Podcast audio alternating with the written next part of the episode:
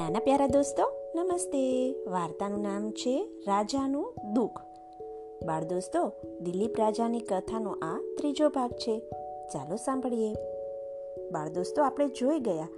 દિલીપ રાજા વશિષ્ઠ ઋષિના આશ્રમમાં આવે છે. હવે આપણે આગળ સાંભળીએ. હે ઋષિવર, આપ યજ્ઞની અંદર જે પવિત્ર વસ્તુઓનો વિધિવત હોમ કરો છો તે વરસાદ રૂપે બદલાઈને ધરતીને રસાર્દ બનાવી નાખે છે. એથી પુષ્કળ અન્ન પેદા થાય છે. મારી પ્રજા પૂરું આયુષ્ય ભોગવીને મરે છે. આપની કૃપાથી મારા રાજ્યમાં ભૂખ નથી, રોગ નથી, શોક નથી. પ્રજા બધી વાતે સુખી છે. સૌ પોતપોતાનું કર્તવ્ય પાલન કરીએ જ જાય છે. આમ છતાં આ પૃથ્વીની સકળ સંપત્તિ મારો ખેદ હરવાને શક્તિમાન નથી, ગુરુદેવ. એવો તો શો ખેદ તમારા હૃદયને સંતાપી રહ્યો છે, રાજન? હે ઋષિવર, મને બીજી કોઈ વાતનું દુઃખ નથી, પણ આપની આ પુત્ર વધુ હજી એ નિસંતાન છે. હજી એ તેને પુત્ર રત્ન સાંપડ્યું નથી, એનો જ માત્ર દુઃખ છે. મારા વંશનો લોપ થઈ જશે કે શું? એવી બીક સદૈવ રહ્યા કરે છે. પૂર્વજોનું શ્રાદ્ધ કરતી વખતે મનમાં એમ થાય છે કે મારા પિતૃઓ તેમને ભવિષ્યમાં પિંડ મળવાના નથી, એ બીકે આજે તેઓ મારા આપેલા પિંડ પણ પૂરા ખાઈ શકતા નથી ને મેં આપેલું પાણી તેમના નિશા સાથે ગરમ થઈ જાય છે. એક બાજુ મારો આત્મા યજ્ઞની ક્રિયાઓથી શુદ્ધ થતો જાય છે, પણ બીજી બાજુ નિરાશાના વાદળ છવાયે જ જાય છે. તપ અને દાન દ્વારા મળતું સુખ તો પરલોકમાં જ મળે છે. પણ શુદ્ધ કુળમાં જન્મેલી પ્રજા તો આલોક તેમજ પરલોક બંનેમાં સુખ આપનારી અને તારનારી છે. હે ગુરુદેવ, પોતાના જ હાથે આશ્રમમાં વાવેલા છોડ ફળ ન આપે ત્યારે દુઃખી થનારા આપ પોતે મને નિસંતાન જોઈને કેમ દ્રવી જતા નથી?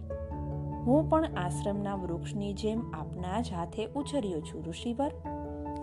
હે ભગવન, આટલી વાત જાણી લો કે મારું આ છેલ્લું ઋણ મારા આત્માને અસહ્ય રીતે પીડી રહ્યું છે.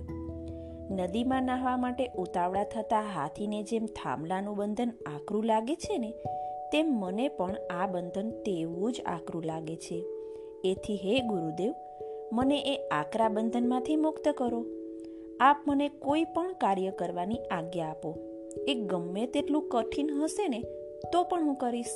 આખરે ઈશ્વાકુ વંશનું ઈષ્ટ અને અનિષ્ટ જે કાંઈ થાય, તેનો છેવટનો ભાર તો આપના ઉપર જ છે ને? રાજાના દીન વચનો સાંભળી ઋષિનું કોમળ હૃદય ભરાઈ આવ્યું. તેમણે રાજા પ્રત્યે અનુકંપા ઉપજી. બીજી પળે સ્વસ્થ થઈ તેમણે પોતાના કમળ જેવા નેત્રો મીચ્યા અને પલકવારમાં તો એ ધ્યાનસ્થ થઈ ગયા. જાણે સૂઈ ગયેલા માછલાવાળું શાંત સરોવર. તેમની દ્રષ્ટિ આગળથી રાજા રાણી હટી ગયા. પશુ પંખી હટી ગયા. આશ્રમ હટી ગયો. અરણ્ય હટી ગયું. દુનિયા હટી ગઈ. ઘડી પડ બધું સુમસામ થઈ ગયું.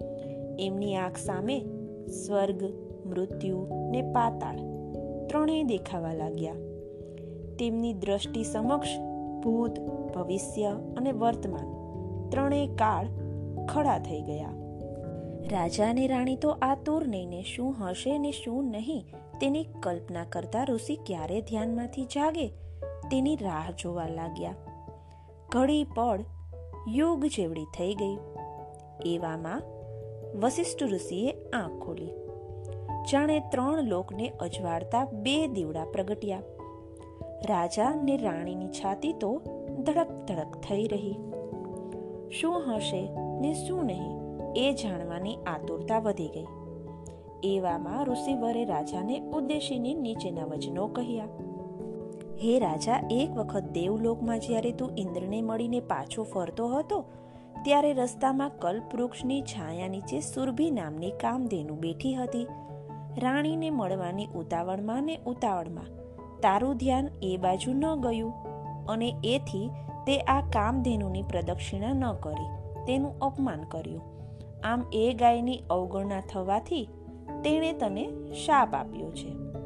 હે રાજા, તે મારું અપમાન કર્યું છે. એથી હું તને શાપ આપું છું કે જ્યાં સુધી તું મારી પ્રજાની આરાધના નહીં કરે ને, ત્યાં સુધી તને સંતતિ નહીં થાય. હે ઋષિવર, આપના કહેવા પ્રમાણે જો સુરભીએ મને શાપ આપ્યો હોય તો મેં એ કેમ સાંભળ્યો નહીં? રાજન જે વખતે સુરભી તને શાપ આપી રહી હતી, તે વખતે આકાશગંગાના પ્રવાહમાં એક મસ્ત હાથી જળ ક્રીડા કરી રહ્યો હતો. તેથી થતા ખળભળાટમાં એ અવાજ ડૂબી જવાથી તું એ સાપિત વચનો સાંભળી શક્યો નહીં અને તારો સારથી પણ એ સાંભળી શક્યો નહીં. હે ઋષિવર આ સાપ હવે શી રીતે દૂર થઈ શકે? કેમ કરીને હું એમાંથી મુક્ત થઈ શકું? સાંભળ રાજા, તે સુરભી તરફ દુર્લક્ષ્ય કરી તેનું અપમાન કર્યું છે. તે હવે તેને માન આપીને દૂર કર. જો કે અત્યારે સુરભી પાતાળ લોકમાં છે, એટલે તું ત્યાં જઈ શકે નહીં. પણ તેની દીકરી નંદિની અહીં આશ્રમમાં જ છે. તેની તું સેવા કર. સેવા કરી તેને પ્રસન્ન કર. એ જો પ્રસન્ન થશે, તો તારી મનોકામના પૂરી થશે. વશિષ્ઠ ઋષિ જ્યાં આટલી વાત કરે છે, ત્યાં જંગલમાં ચરવા ગયેલી પવિત્ર ગાય નંદિની ભાંભરણા દેતી, પૂંછડાનો ઝંડો ફરકાવતી, આશ્રમ ભણી દોડતી આવી. તેનો રંગ પાટણ માલ નવપલ્લવિત પાન જેવો લાલ હતો અને તેના લલાટમાં એક સફેદ ટીલું હતું. એથી કેમ જાણે તે તાજા ઉગેલા ચંદ્રમાવાળી ખીલેલી સંધ્યા હોય ને એમ લાગતું હતું. પોતાના વાછરડાને જોતા વેદ ફાટ ફાટ થતા આવમાંથી ગરમ દૂધની ધાર વછૂટીને પૃથ્વીને ભીંજવી રહી હતી. તેના પગની ઉડેલી રજ રાજાને તીર્થ સ્થાનના સ્નાન કરતાંય અધિક પવિત્ર બનાવતી હતી. આ જોઈ ઋષિએ કહ્યું, શુકન તો સારા થયા છે. હે રાજા, તારી મનોકામના બહુ જ જલ્દી પૂરી થાય ને એમ દેખાય છે.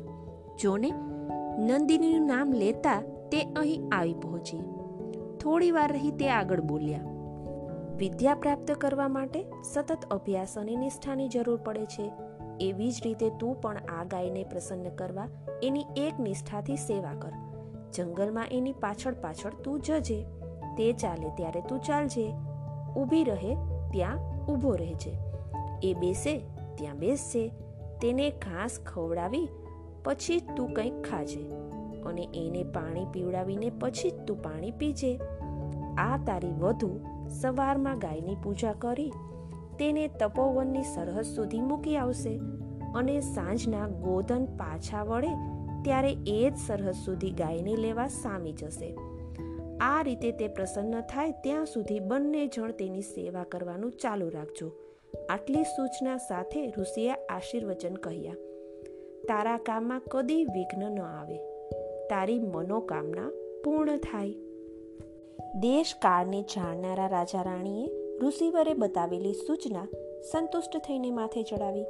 એ પછી રાત્રિનો સમય થઈ જતા વશિષ્ઠ ઋષિએ બંને જણને વિદાય દઈ સૂઈ જવાની આજ્ઞા આપી અને બંને જણે તે રાત્રિ ઋષિની પણ કુટીરમાં દર્ભની પથારી ઉપર વિતાવી. બાળ દોસ્તો, દિલીપ રાજાએ ગાયની સેવા કરવા માટે શું શું કર્યું? એ આના પછીની વાર્તામાં આપણે સાંભળીશું. ચાલો, ફરી મળીએ.